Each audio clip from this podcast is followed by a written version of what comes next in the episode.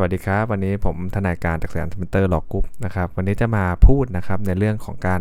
วิเคราะห์ธงคำตอบนะฮะธงคำตอบข้อแรกนะครับ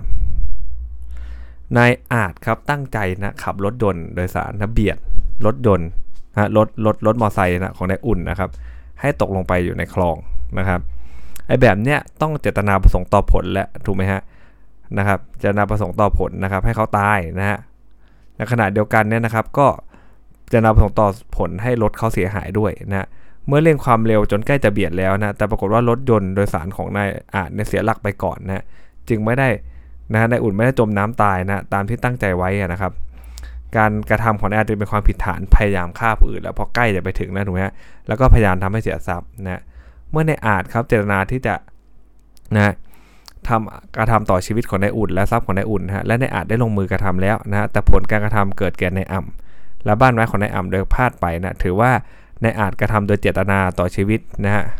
เจตนาต่อชีวิตของนายอาจนายอ่ำนะฮะและทรัพย์ของนายอ่ำนะบุคคลได้รับผลร้ายจากการกระทำแล้วแม้ว่านายอ่ำจะกระโดดลงมาจากระเบียงบ้านเองนะทำให้ศีรษะกระแทกพื้นตายนะแต่ว่าการที่กระโดดลงมาก็เพราะอะไรครับเพราะเนื่องเนื่องจากกลัวนะครับกลัวนะนายอ่ำเนี่ยขับรถยนต์ชนบ้านจนบ้านสั่นสะเทือนนะทั้งเมื่อปรากฏว่าวันรุ่งขึ้นบ้านของนายอ่ำเนี่ยได้พังทลายลงจากรถยนต์นะดังนี้ความตายของ ในอ่ำและความเสียหายของบ้านนะที่พังทลายลงมาจึงเป็นผลโดยตรงนะฮะจากการกระทำของนายอาจนะครับที่มีความผิดฐานฆ่าผู้อื่นนะฮะนะครับตามมาตรา 60 นะครับ 288 แล้วก็ 358 ด้วยนะฮะเมื่อผู้โดยสารที่นั่งมานะกับรถยนต์โดยสารของนายอาจเนี่ยเสียชีวิต 3 คนนะฮะและบาดเจ็บสาหัสอีก 18 คนนะเป็นผลมาจากการกระทำของนายอาจที่เจตนาฆ่านายอุ่นครับ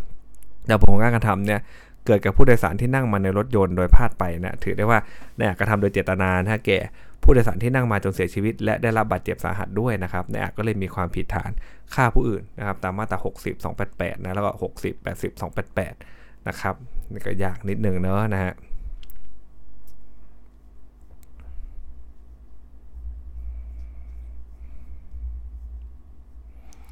ต่อไปครับนายไก่ครับเป็นเจ้าพนักงานที่ดินมีอำนาจหน้าที่ออกโฉนดนะฮะ ได้นำแบบพิมพ์โฉนดที่ดินนะที่แท้จริงของกรมที่ดินเนี่ยมากรอกข้อความลงในเอกสารนะครับและได้ปลอมลายมือชื่อของนายนกเนี่ยเจ้าพนักงานที่ดินคนก่อนนะฮะจึงมีความผิดฐานเจ้าพนักงานมีหน้าที่ทำเอกสารกรอกข้อความในเอกสารกระทำการปลอม โดยอาศัยอาศัยโอกาสที่ตนมีหน้าที่ตาม 161นะฮะและก็เป็นความผิดนะฐานเป็นเจ้าพนักงานปฏิบัติหรือละเว้นการปฏิบัติหน้าที่โดยมิชอบนะเพื่อให้เกิดความเสียหายแก่เจ้าพนักงานที่ดินด้วยนะครับ ตามมาตรา 157 นะ เมื่อโฉนดที่ดินเป็นเอกสารสิทธิ์อันเป็นเอกสารราชการนะตามมาตรา 1 อนุ 8 นะ การที่ในไก่ได้ปลอมโฉนดที่ดินนะครับ และลงลายมือชื่อเจ้าพนักงานที่ดิน จึงเป็นการปลอมเอกสารสิทธิ์อันเป็นเอกสารราชการ ก็จะผิดตามมาตรา 264 แล้วก็ 266 อนุ 1 นะฮะเมื่อในไก่ครับนำดวงตราเจ้าพนักงานที่ดินที่แท้จริงเนี่ยมาประทับลงในโฉนดที่ดินที่ทำปลอมขึ้นนะเพื่อให้เห็นว่าเป็นเอกสารที่แท้จริงนะฮะและเป็นการได้มาซึ่งดวงตราของเจ้าพนักงานนะครับ ตามมาตรา 251 นะเป็นการใช้ดวงตาที่แท้จริง และใช้ดวงตานั้นโดยมิชอบนะครับ โดยประการที่น่าจะทำให้เจ้าพนักงานที่ดินเนี่ยเขาเสียหายถูกไหมครับนะเป็นความผิดตาม 253 เนี่ยเมื่อได้นำโฉนดปลอมนะครับมามอบให้ในเป็ดเนี่ยย่อมเป็นความผิดฐานใช้เอกสารปลอมนะในประการที่น่าจะเกิดความเสียหายนะครับ แก่ตัวของเจ้าพนักงานที่ดินและประชาชนนะฮะในไก่จึงมีความผิดนะครับนะในไก่ก็เลยมีความผิดนะครับ ฐานใช้เอกสารสิทธิ์อันเป็นเอกสารราชการปลอมนะตามมาตรา 266 อนุ1นะฮะแล้วก็ 218วรรคหนึ่งนะครับส่วนนางเจี๊ยบครับเป็นเจ้าหน้าที่การเงินของสำนักงานที่ดินนะมีหน้าที่ออกใบเสร็จรับเงินนะฮะได้แก้ไขข้อความในสำเนาใบเสร็จรับเงินนะฉบับต้นขั้วว่าเป็นค่าธรรมเนียมจำนวน 100 บาทนะแม้นางเจี๊ยบจะได้ออกใบเสร็จรับเงินให้นายเป็ดไปแล้วฮะแต่นางเจี๊ยบก็ยังมีหน้าที่ต้องส่งสำเนาใบเสร็จฉบับต้นขั้วตามระเบียบครับ การจดเปลี่ยนแปลงข้อความดังกล่าว จึงเป็นการกระทำในขณะที่อยู่ในอำนาจหน้าที่นะครับ พออยู่ในอำนาจหน้าที่ปุ๊บก็เป็นเท็จถูกไหมเขามีอำนาจในการทำถูกไหมฮะเพียงแต่ข้อความมันเป็นเท็จนะฮะมันจะไม่เป็นผิดฐานปลอมอีกนะครับ ก็เลยนะมีความผิดฐานเจ้าพนักงานทำเอกสารเท็จนะตาม 162อนุ3เนี่ยแล้วเมื่อนางเจี๊ยบเนี่ย มีหน้าที่รับเงินที่ได้เบียดบังค่าธรรมเนียมจำนวนพันเเป็นของตนโดยทุจริตนะก็เลยมีความผิดฐานเจ้าพนักงานยักยอกทรัพย์ด้วยและอย่าลืมครับพวกเจ้าพนักงานเนี่ยส่วนมากมันจะพ่วง 157 มาเกือบเสมอเลยนะฮะและฐานเป็นเจ้าพนักงานปฏิบัติ หรือละเว้นการปฏิบัติหน้าที่โดยมิชอบ และโดยทุจริตด้วยนะครับนะครับ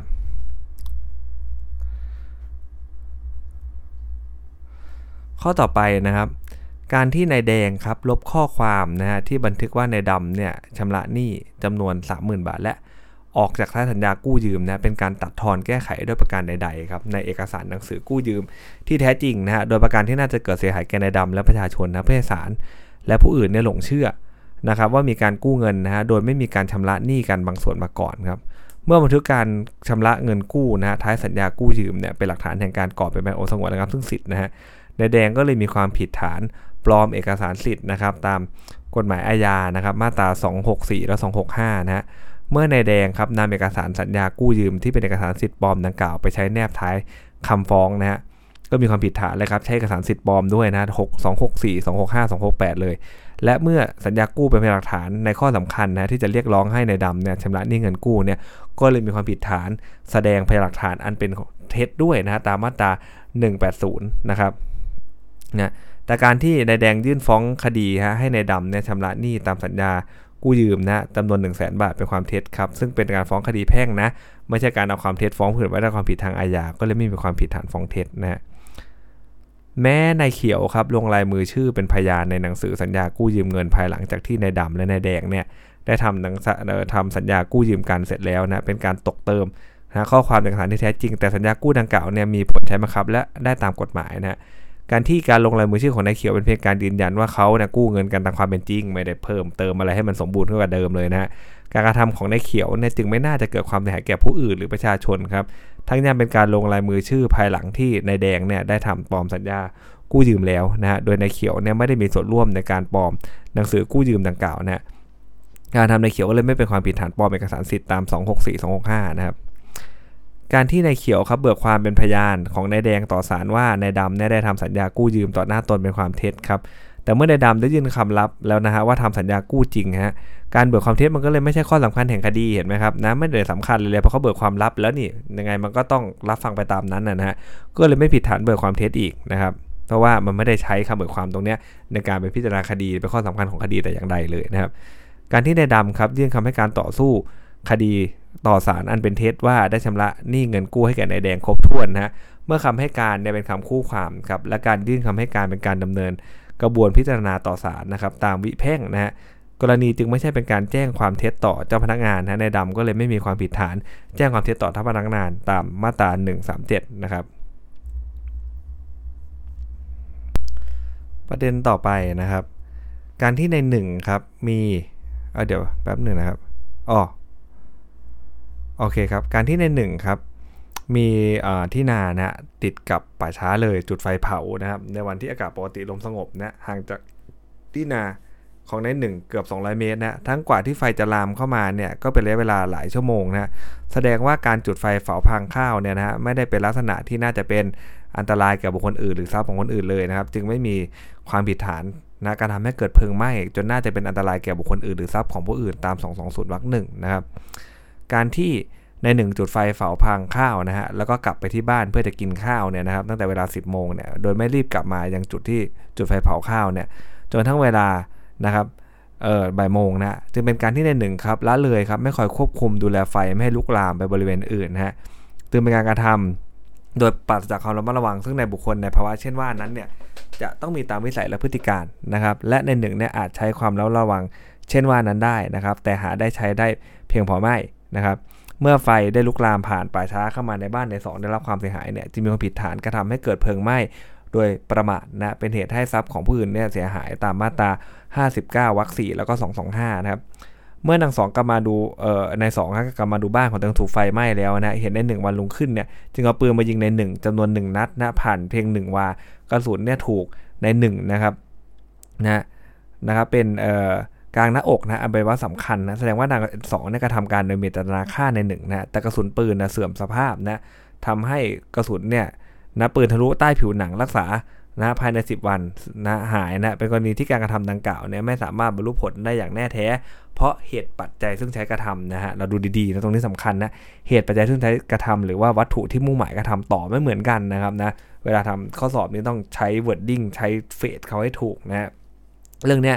ก็เลยมีความผิดฐานพยายามฆ่านะครับตามมาตรา80เอ่อตามมาตรา81นะฮะกับ 288นะเพราะว่านะครับไม่สามารถที่จะบรรลุผลได้อย่างแน่แท้นะครับ แม้ใน 2 ครับ เกิดโทสะครับใช้วุธปืนยิงใน1เนี่ยเนื่องจากใน 1ทำให้ไฟไหม้บ้าน ซึ่งเป็นการถูกข่มเหงอย่างร้ายแรง โดยเหตุอันไม่เป็นธรรมครับ แต่ว่าใน1เนี่ยนะครับใน 2 ได้ยิงใน 1 ภายหลังจากไฟไหม้ข้าวันไปแล้วนะครับ จึงไม่ใช่กรณีที่ใน2เนี่ยได้ทำความผิดตอนใน1ผู้ข่มเหงในขณะนั้นนะความหมายแฮชแท็กคือในขณะนั้นเลยนะใน2จึงไม่สามารถอ้างเหตุบันดาลโทสะตามมาตรา72 ได้นะครับ เพราะว่ามันผ่านมาตั้งวันหนึ่งแล้วนะครับ ถ้าในขณะนั้นนะสามารถอ้างได้อยู่นะครับ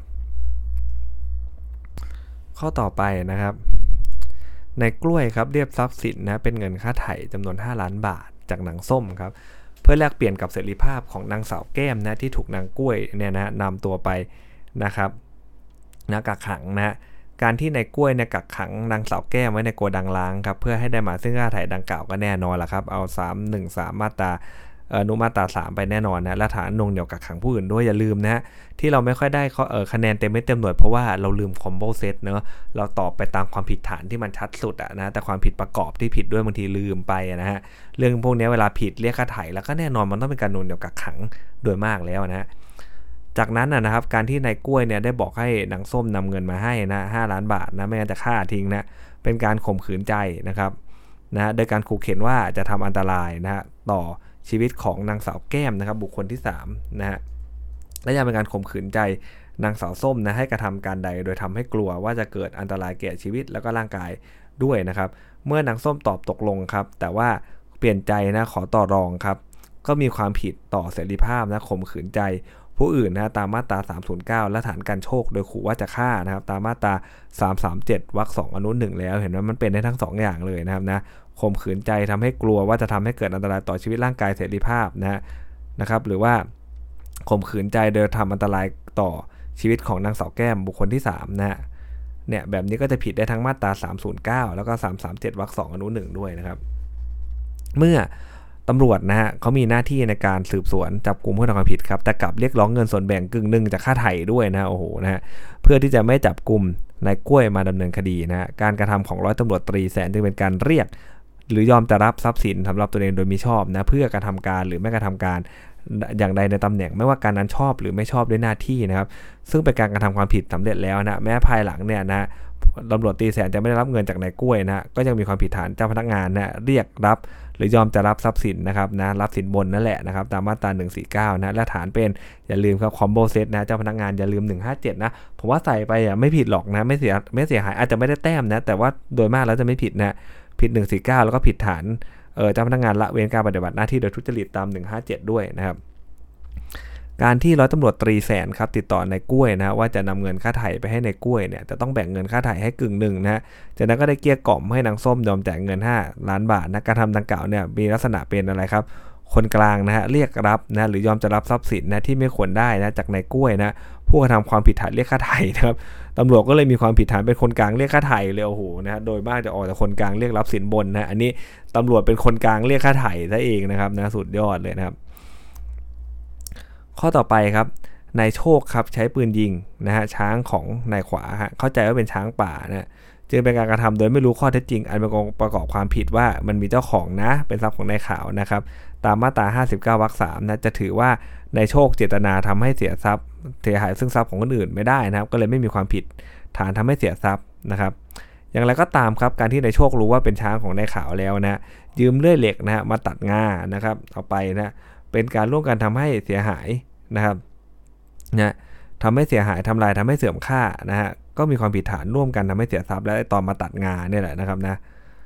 และเมื่อช่วยกันเอางาช้างนะใส่รถกระบะนะขับไปนะครับ ก็เลยมีความผิดฐานลักทรัพย์นะในเวลากลางคืนด้วยนะครับนะแล้วโดยใช้ยานพาหนะด้วยนะครับนะครับสามสามหกทวิด้วยนะการที่ตัดนะเข้าไปในเอ่อนะตัดเข้าไปในส่วนของเนื้อช้างขณะช้างยังไม่ตายเนี่ยนะครับเขานะฮะคำชี้ปัญหาแล้วนะครับ ช้างยังไม่ตายเนี่ยก็เลยเป็นการร่วมกันทารุณต่อสัตว์ด้วยตาม 381นะฮะ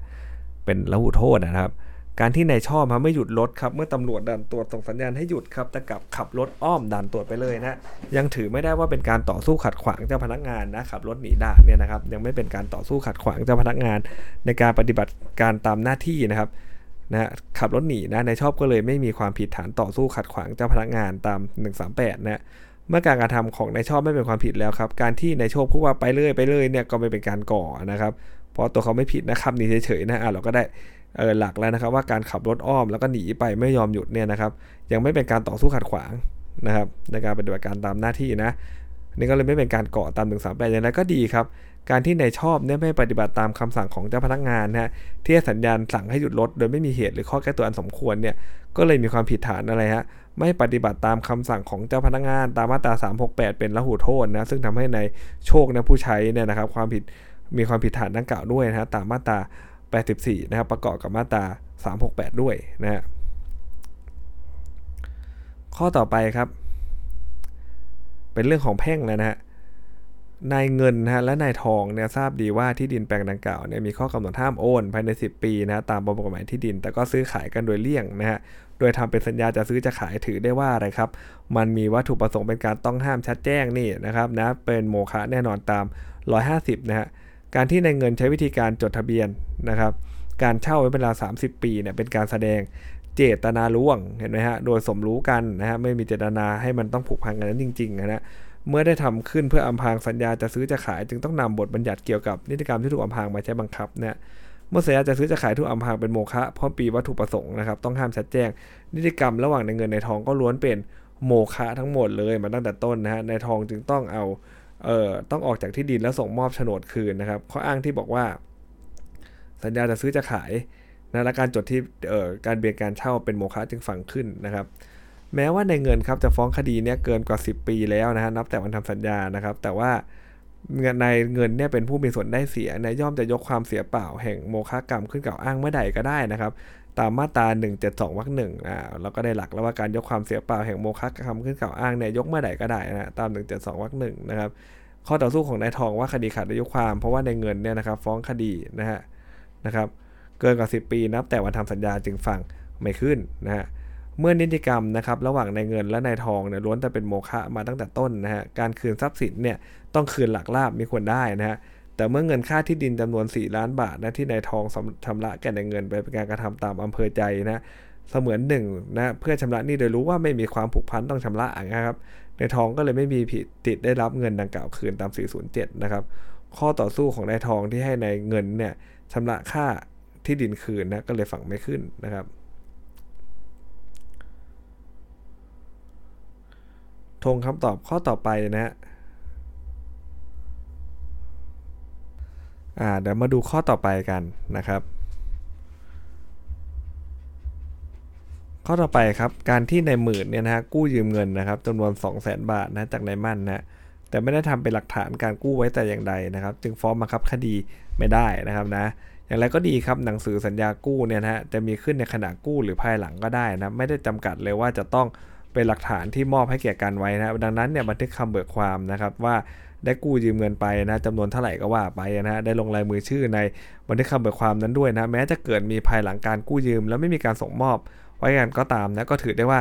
การกู้ยืมระหว่างนายหมื่นและนายมั่นเนี่ยเป็นกรณีที่มีหลักฐานเป็นหนังสือแล้วนะครับนะตามที่เบิกความเลยนะ การที่ในหมื่นนะผู้กู้ลงลายมือชื่อนะเป็นชื่อสกุลเดิมก่อนจะจดทะเบียนสมรสเนี่ยก็ไม่ได้เป็นผลให้ลายมือชื่อของผู้กู้นะที่ลงไว้นะกับเป็นไม่ใช่ลายมือชื่อนะครับ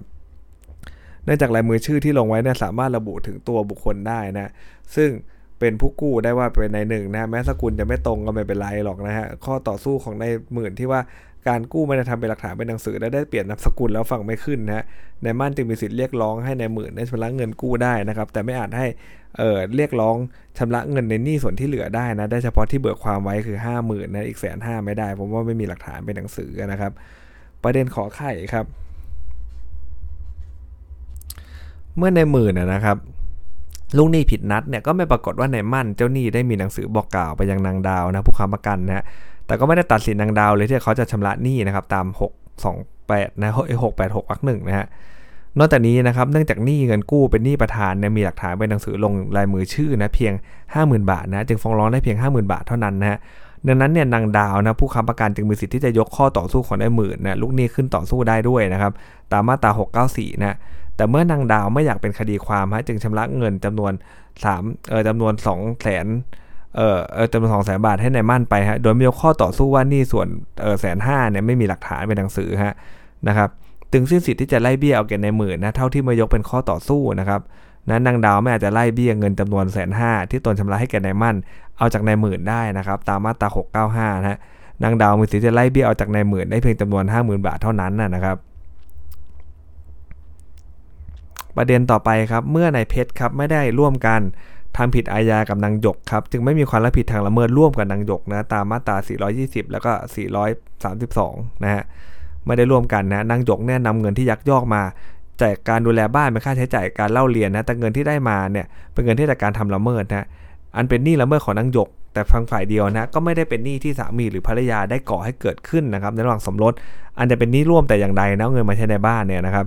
ที่นายเพชรเนี่ยต้องรับผิดเนี่ยจึงไม่เป็นมรดกตกทอดกับทายาทแต่เป็นหนี้ส่วนตัวของนางหยกครับ ดังนั้นเนี่ยบริษัทดีจำกัดจึงไม่มีสิทธิ์เรียกร้องให้ชำระหนี้อันเกิดแก่ การที่นางหยกในยักยอกเงินจากบริษัทเอาจากกองมรดกได้นะครับ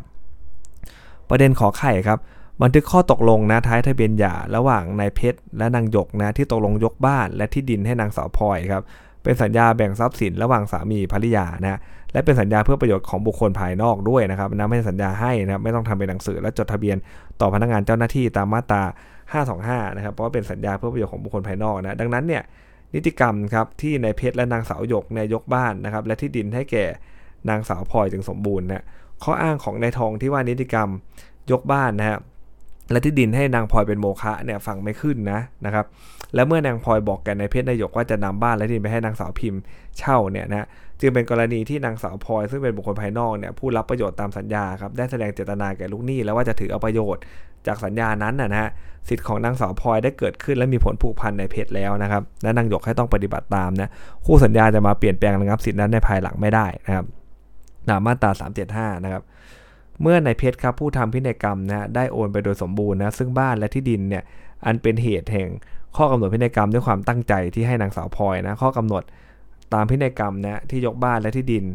ที่นายเพชรและนางหยกร่วมกันซื้อกันไว้แก่นายทองจึงเป็นอันเพิกถอนไปนะครับ บ้านและดินดังกล่าวเนี่ยจึงเป็นกรรมสิทธิ์ของนางสาวพลอยตั้งแต่ก่อนที่นายเพชรเขาถึงแก่ความตายแล้วนะครับ